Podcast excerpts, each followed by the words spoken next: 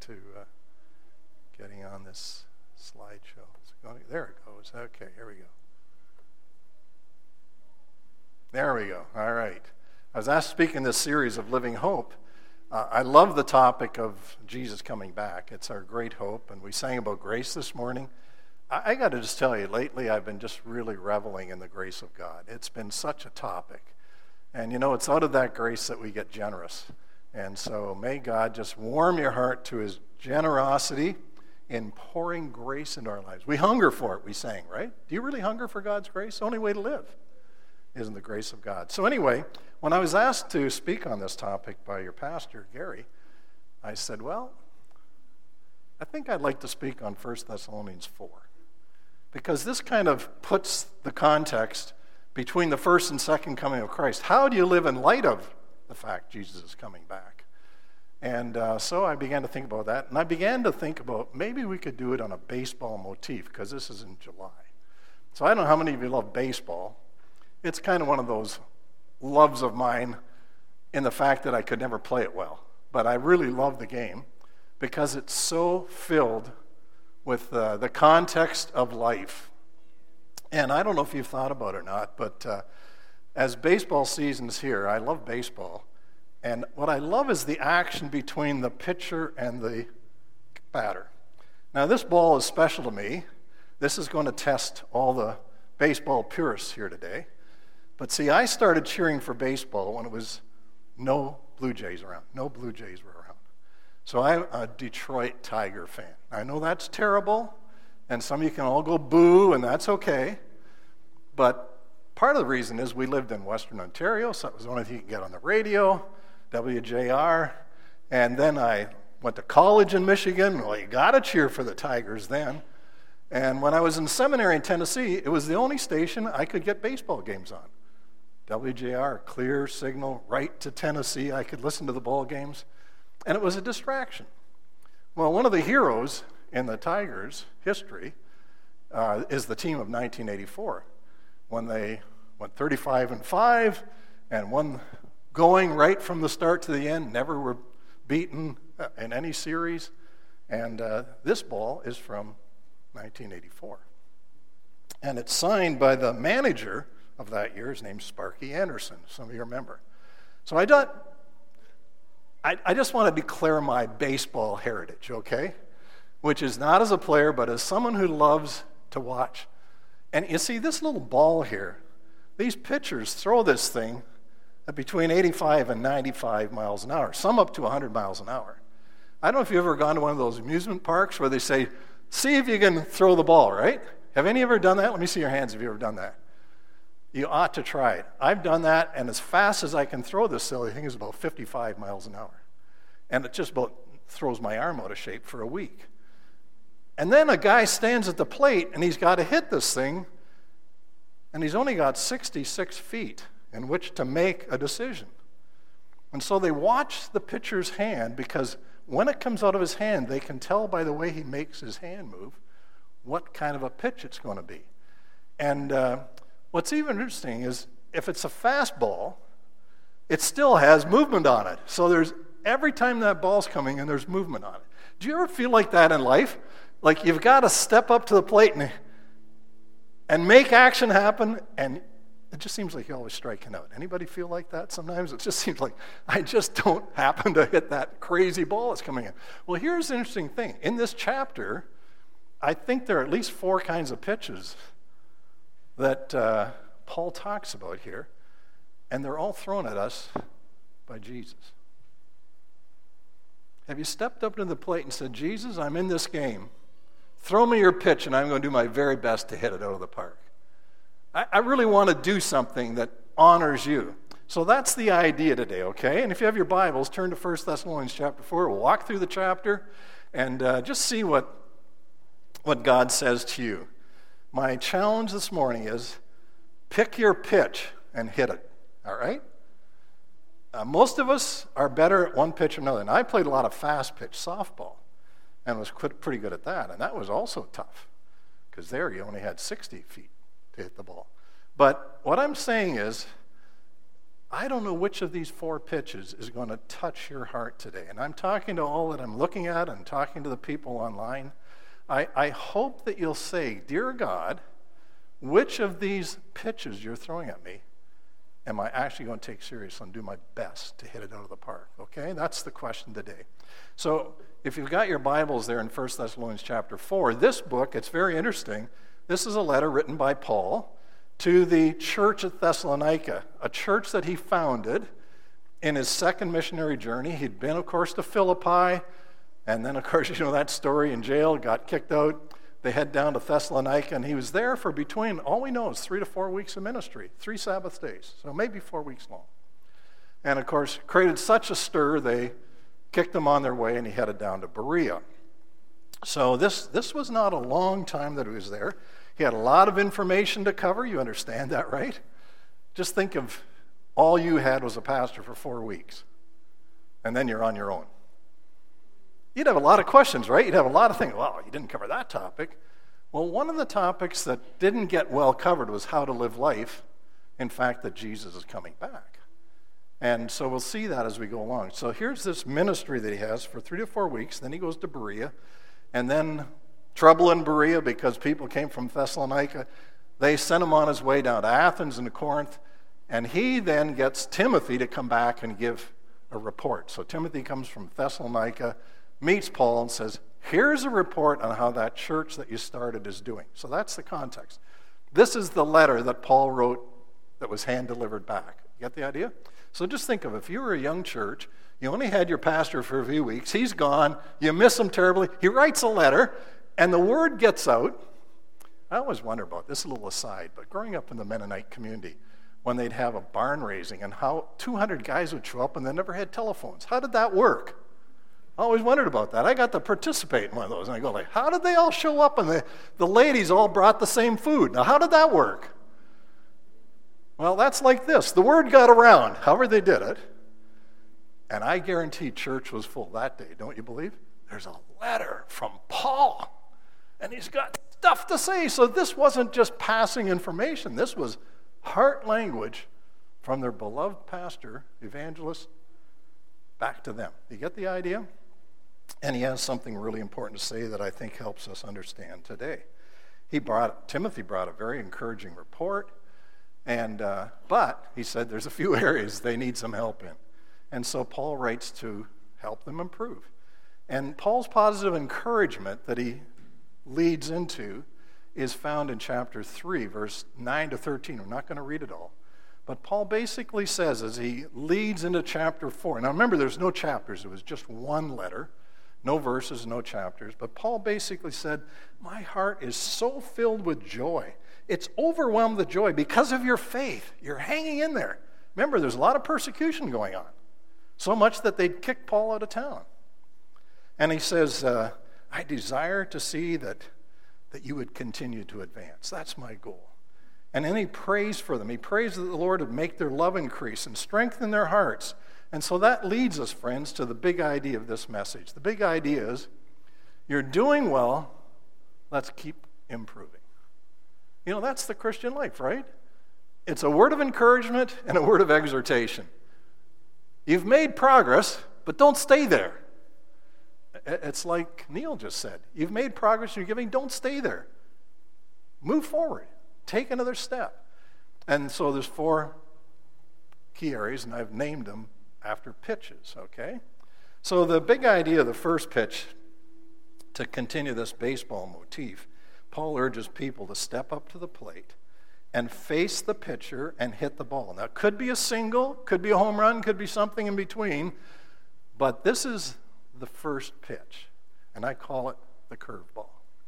And he says, Live a pleasing life. Now let's just read the passage of verse 8, eight verses, and you'll get the, the idea. As for other matters, brothers and sisters, we instructed you how to live in order to please God. There's the key. We taught you how to please God, as in fact you are living. So you're doing pretty well. But now we ask you and urge you. Ask is a gentle word, urge is a little stronger. Here's what we're saying We taught you how to please God. You're doing it. But now we urge you in the Lord Jesus to do this more and more. Oh, let's move on. For you know what instruction we gave you by the authority of the Lord Jesus. It is God's will. Anytime the scripture says something is God's will, you ought to mark that down. It's God's will that you should be sanctified, that you should avoid sexual immorality, that each of you should learn to control your own body in a way that is holy and honorable, not in passionate lust like the pagans who do not know God, and that in this matter no one should wrong or take advantage of a brother or sister. The Lord will punish all those who commit such sins, as we told you and warned you before. For God did not call us to be impure, but to live a holy life. Therefore, anyone who rejects this instruction does not reject a human being, but God, the very God who gives you his Holy Spirit. This is why I call it a curveball. He's saying, I taught you how to please God. You're doing it. Pick it up. And here's going to be the test. This is the curve. No one expected this was going to be the test. That in God's plan and purpose that they would increase their pleasing to God, they would improve their sanctification. And as God throws in the pitch, he says, and here's the curve it's in the area of your sex life. Now, how many of us really like to hear about that? I remember a few years ago you asked me to come and do a message that was pretty honest. And, uh, but it's all through the scripture. This area of sanctification, which is the will of God. Paul says, let's pick it up. Now, I don't know about you, but when I get called to obey, I have a gut reaction that I'm very unhappy about. Do you have the same gut reaction? When someone says you ought to do this, I always want to ask, who says? Do you ever feel that way? So when someone throws a pitch in a baseball game and the umpire says ball or strike, I want to know who said that? What was the umpire? And that's what we're saying here. God's throwing you a pitch, and He's saying, I am the one that evaluates. I am asking you to obey. Now, I don't know if your reaction is godly or ungodly at this moment, but I'm telling you, there's really no option here. Um, for instance, we've recently gone through, we're going through this whole pandemic. Has it bugged you how many times the rules have changed? Right? Like, it's bugged me, I'll admit. But I always ask, well, who said that? Was it the health authorities? Was it the government? Was my neighbor? Was it someone who thinks they know what they're doing? It's that kind of thinking. Now, see, here's the deal God's at the center of the universe. Do you agree with that? This is God's universe. We all agree that, right? This is God's big deal. He's building his kingdom. My problem is because I'm a sinner, I want to build my own kingdom. It's about me. I'm at the center of my universe. So we got to clash. Always got to clash between God and me. And when I live in that realm of self centeredness, that's at the core of all my sin. Always. That's what creates all the dysfunction in my life. Because when I sin, I'm saying I don't like God's orders. I don't like the fact He made this universe, He made me the way I am, and He put down the rules of how to live a life that pleases Him. So, can we be honest this morning together? We all struggle here because we're all sinners. Amen? There's, it may not be in the area that He talks about here, because this kind of surprises us that He would use this as the test, right? Wouldn't it have been better if He just talked about the way we give our money? or the way we treat our kids. But he gets pretty personal because, see, this is the core of our being. He made us sexual beings, but he put rules on it. And he said, okay, let's just test how obedient you are to me. We'll talk about this. And then I want to say, he talks about something that I really wrestle with, and that is, he talks about pleasing. And I'd like to suggest to you that pleasing is a higher form of obeying. You've all heard the story of the little boy who was being disciplined by his mother for doing something wrong, probably eating cookies that he shouldn't eat. She sent him up to him, sat, put him in the corner of the room, and said, Sit there, Johnny, until I come and let you go. So, you know, what mothers are like. He's sitting there, he's sitting there. She thinks, Oh, poor kid. This isn't, I was too tough on him. I'll go and check. So she looks in the room, and there's Johnny sitting in the corner. So she says, Johnny, I'm so proud of you. You're sitting in the corner. He says, Yeah, I'm sitting in the corner, but I'm standing up inside. You see, he was obeying, but not with a pleasing attitude, right? You think of the story of Jonah, right? God told him to do certain things. He refused. God works it out that he gets a second chance. He still isn't pleasing. In fact, when the Ninevites repent, he goes into a little self pity party. Now, are you like that in your life? God gives you a rule, you say, okay, I'll obey it, but I don't like doing that. You gave me such a wonderful illustration today, Neil. I couldn't believe it. When God touches in the shoulder says, become more sacrificial giver, what are you going to do about it? Okay, I'll give more. Or are you going to say, I cannot believe the grace God's given to me and what He's put in my hands to give? You see, there's a big difference between obeying and obeying with a happy heart. I remember when I was a youth pastor many, many years ago, we sang a little chorus Obedience is the very best way to show that you believe. Doing exactly what the Lord commands, doing it happily. I hated that part. Action is the key. Do it immediately. Joy you will receive. That was also hard to stomach. Because I always want to kind of argue with God. Oh, I got a few months to figure that out. No, he said it, I do it with a happy heart. So that's what he's saying. You're doing well, but here's the thing. And I want to test how obedient you are, friends. This is Paul talking to the Thessalonians on behalf of God. We're going to test in this area of your sexuality. Now, here's what I know every one of us in this room, everybody walking online, watching online, all of us are constantly making decisions about who we're going to please. That's what life is. Life is a series of decisions. Constantly, you're making decisions. In fact, you're making a decision right now. Are you going to listen to Marv or not? You're going to turn me off? That's fine. You turn me off? That's fine. Doesn't hurt me. But we're making decisions. But here's what I want you to know we're constantly making decisions about who we're going to please. At any given moment, it's either pleasing myself, or pleasing my wife, or pleasing the boss, or pleasing the teacher, or pleasing the neighbor, or pleasing, right? The policeman. I'm making decisions based on who I want to please at that moment. My fundamental belief, friends, is this if you make God the one you're pleasing, all those other things will find their rightful place. Amen? Wouldn't it be great if every moment of every day, as we're living our life, we'd say, What would please Jesus? Done.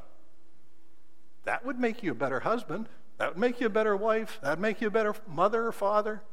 That would make you a better employee. Do I hear an amen? Yeah, see, it's a little hard because you know that's pretty convicting, right? Most of us live life constantly thinking, what would please Marv? And of course, that just gets us so off base. Well, here he picks on this, and I'm not going to spend a lot of time on it. The test, the curveball was sexuality. That's where he's going to test me in my pleasing. That's what he says. And you can read what he says there. It's some pretty straight stuff. Don't be like the pagans. Don't be like people who don't believe God. Hey, friends, I'm telling you, the church is being invaded by ungodly thinking on this topic. You remember when I was here that time, I talked about pornography. It hasn't got better.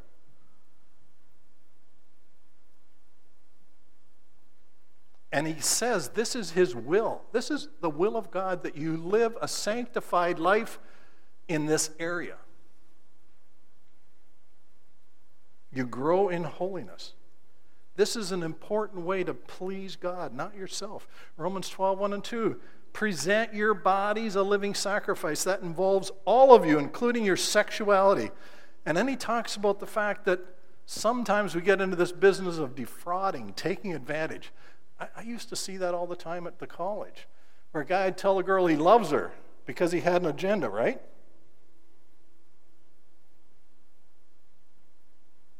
He didn't really love her. He just wanted some action.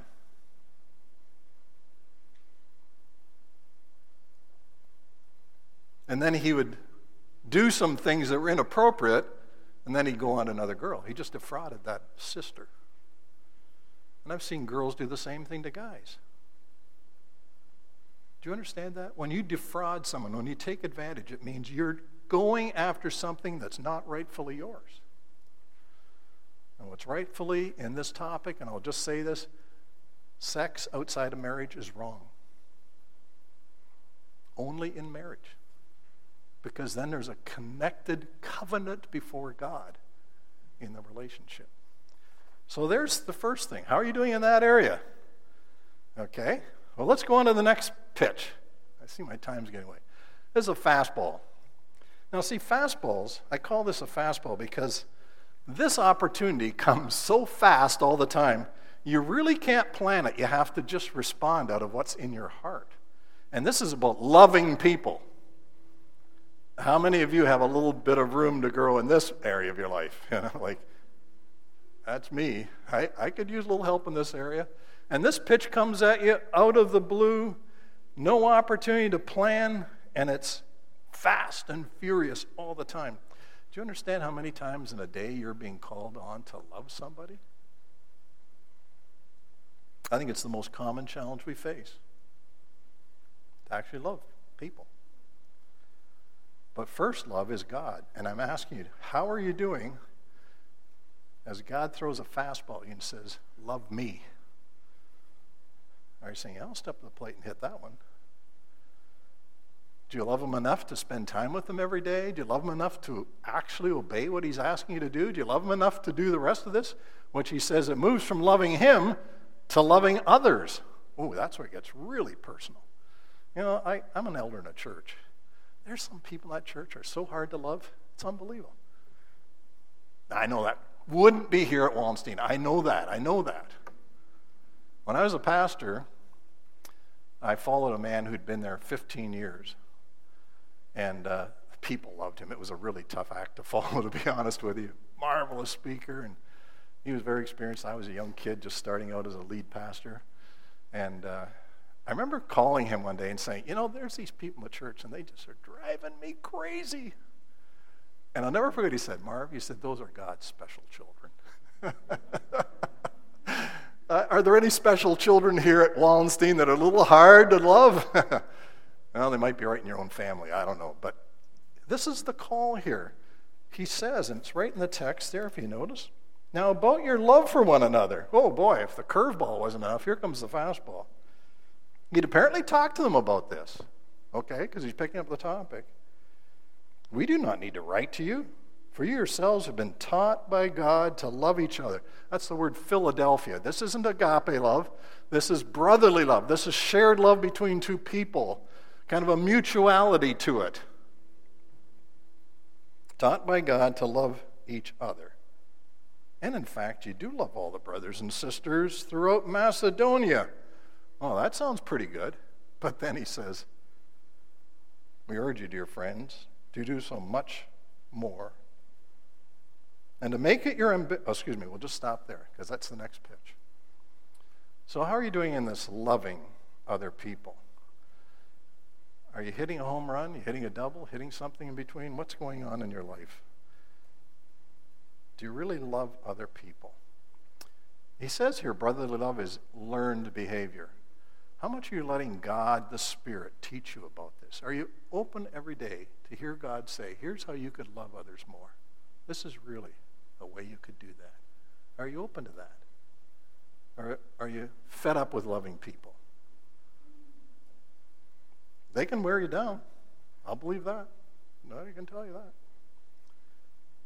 But then he says, here, you're doing pretty well on this one. You're, this is not one that, uh, you know, you've failed on.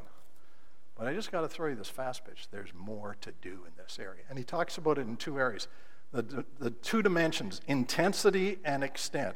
He says, do you see that in the text there? Urge you to do it more and more.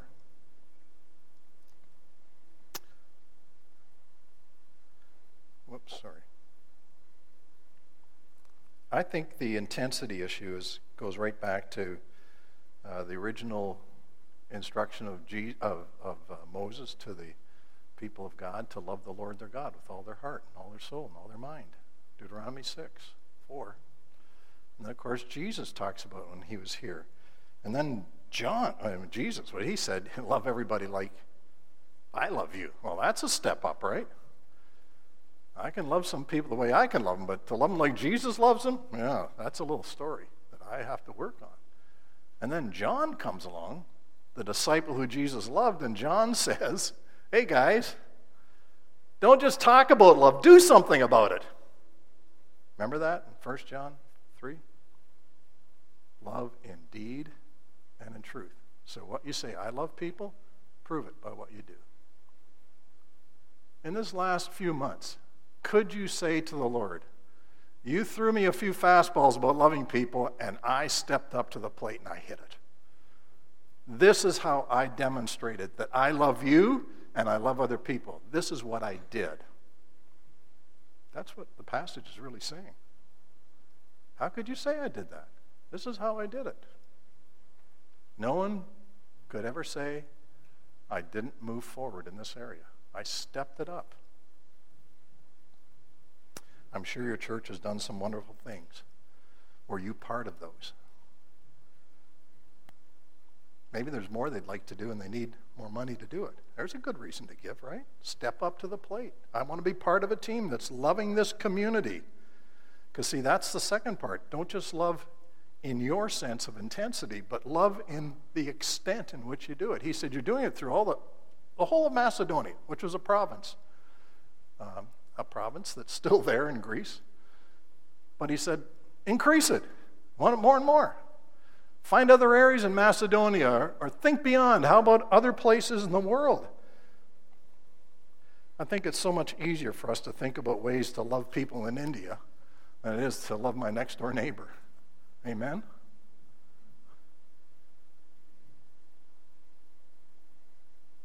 What are you doing? You should be doing both. Amen? Both. Loving your neighbor and loving the people in other places in the world. I, I'm, I'm fortunate as a member of the Mentorlink community. We have people all over the world. And uh, it's been my delight and my wife's delight to step up our commitment to some of the brothers and sisters I know. And to say, we don't need that much money. We can send some gifts. You know, I found it's really interesting one of the best ways to give, send gifts to people you know and trust, okay, is through Western Union. There's Western Union offices everywhere in the world. Call your friend, say, I'm going to send uh, some money to you by Western Union so you can survive. There's a brother of mine in Togo that, I mean, right in the middle of this, his wife came down super ill. They couldn't afford the medication. Now, how did I find that out? Well, it's just because we love each other and we talk.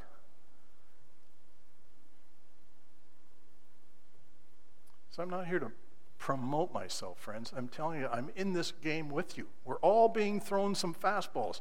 It comes all the time. There is more need out there than you can meet. Amen? But there are needs that God's touching your heart about. And the question is when He touches your shoulder and say, here's a way you can demonstrate love, you stepping up to the plate or not? That's the question. Well, I'm going to tell some other stories, but the time's gone. So let's get to the next pitch here a slider. Oh, my goodness. I don't know how much you know about sliders in baseball, but these are faster than a curve, but not as fast as a fastball. And they come right at you, and you think it's a fastball, and then at the last minute, right when it's close to the plate, it moves sideways, down, usually down. It's one of the toughest pitches to hit. Very hard. And uh, this one, the first was, you know, more obedience to God, right? Step up our obedience in a pleasing way. Next one was, let's step up our love for others. Now it's, let's step up our self discipline. And that's why this one's hard. And he just fires a slider and says, How about a little more disciplined life? This, this, in many cases, is a strikeout pitch. And this could happen to you too, unless you take what he says. Look what it says here. And to make it your ambition, this is in verse 11, to lead a quiet life, you should mind your own business and work with your hands, just as we told you, so that your daily life may win the respect of outsiders and so that you will not be dependent on anybody. This was a problem in the church that had arisen after Paul left. And that was people were saying, we're going to talk about this the last one real quickly. The Lord's coming back, so why should I bother working, right? If he's coming back, I'll just kind of let other people pay my grocery bill and I'll do stuff for Jesus or I'll just become lazy and all that. This was a real problem. It's in first it's in second Thessalonians 3 and a couple of places I'll refer to. But what Paul says here is I want you to step it up in this area. I want you to live a less frantic life. That's an undisturbed life. What, are, what disturbs you? If people watched your life for a while, would they say, This guy's at peace with God? He and God are in good terms. See, that's one of the areas in which we can get disturbed. When we know that God's saying stuff to us and we aren't following, we get disturbed internally. Are you at peace with yourself? Or are you disturbed? A less frantic life. See, what people do when they aren't happy about their relationship with God or their internal relationship, they turn to all kinds of distractions. Would you agree with that? They start doing all kinds of stuff so they don't have to think about the realities that are the really important ones. So they get caught up. Now, that's been a problem with the pandemic. They haven't been able to do as much as they normally do. But they get caught up with all kinds of distractions and it's frantic, trying to stop the ache in the soul from being as strong as it is. And then he says, not only that, but let's live a thoughtful life, a balanced life, minding my own responsibilities and not being a busybody about others. I, I can't tell you how many people have an agenda for my life. Do you have people like that? They've always got something I should be doing. You're probably thinking that about me right now, but hopefully it's God that's speaking to you. But it's so easy to start thinking about all the things other people ought to do and not looking after your own responsibilities. That's what Paul's talking to them here. He said, listen, You've got responsibilities, look after them, and don't worry about the other people. Don't go around trying to tell everybody else how they should live their life. And then he says, but we're supposed to live energetically, an active life. We're to work so we can contribute to others and to society. In 2 Timothy 3:10, Paul said, uh, anybody unwilling to work shouldn't eat. That's an amazing one. My dad used to quote that to me all the time, right? We had a retail grocery store. You want to eat, Marv? Get to work. That was always said in a loving environment, but I got the message. But remember, the text says anyone unwilling to work. I know some people can't. We understand that. Some people, for various reasons, cannot work. Okay, that's fine. Then we're responsible to help them. But if you can work, you should work. And the reason you should work is so that you can look after your own needs and have some for others. That's what he says. How are you doing on that one? And he says the point is it, res- it wins the respect of outsiders. I have neighbors. I'll tell you two quick stories. Back a number of years ago, when we were in the very depths of trying to get uh, Heritage set up in Cambridge. I was busy as crazy trying to raise money and doing this. And uh, we have a neighborhood coffee time. I was with them on Saturday morning. We meet 7:30 on Saturday mornings. Now, all this last while we've done it online, but now again we can do it outside. And this is a group of 10, 12 people who meet every Saturday morning from 7:30 to 9, and we talk about everything. I'm the only believer in the group. The rest are all unbelievers. They keep me in touch with society. Many of them highly educated, very thoughtful. These are not off the wall people. But you know one of the things that's driving them crazy? And they've talked to me about it. They read stories of pastors that are leading their churches to rebel against the guidelines of the government. And I can tell you, they aren't impressed. Those pastors aren't winning the respect of the outsiders. They may be winning the respect of some rebellious Christians. That's one example. That same group, early in the time we we're meeting, we have a little subgroup. The men, we get together and we do stuff. Always eat. You know, it's always part, like, you know, play around with golf and eat. watch a movie and eat, go bowling and eat, you know, something like that. Always got to eat. And the one neighbor, very intelligent guy, he's the one that sets it up. And so one time they wanted to do something, and he asked me three times if I had a date open to do it. And after the third time, when I said no, you know what he said to me? This was a life changing conversation. He said, Marv, I would never want to live your life. I said, Why, Ted? He said, You're way too busy.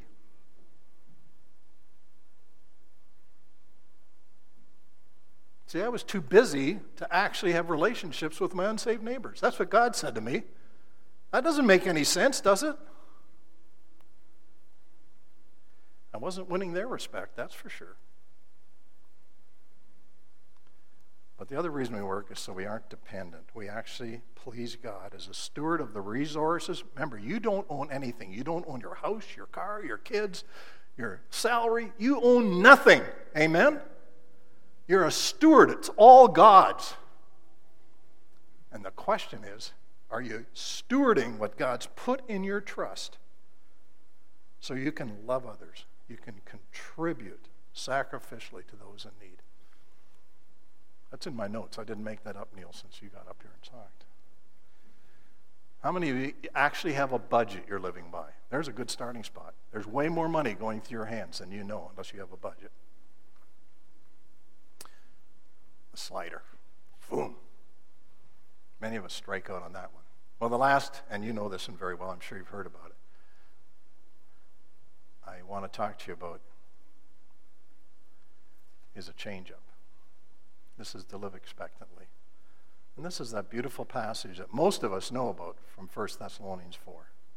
I'll just read the first part and the last. He says, You know, some of you are really concerned about what's happening to people that have died. So he's, Paul's been there, people have been saved. He hears from Timothy, brother and sister so and so have died, and the people want to know what's happened to them. And so he's going to tell them, this is what happened. He said, I, I don't want you to be uninformed about those who sleep in death. So Christians who've died. So you do not grieve like the rest who have no hope. Then he talks about what we believe. Jesus died, he rose again, he's going to come back, he's going to bring all those who've died with him, and then those of us who are on the earth, we're going to rise to meet them in the air.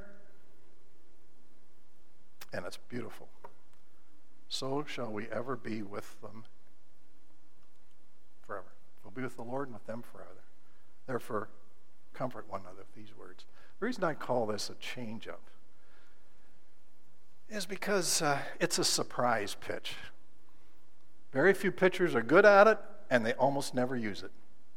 It's one that they kind of keep when they got the batter set up, and then they think he's thinking for fastball or slider, they throw a changeup. And, and friends, this is the surprise, right?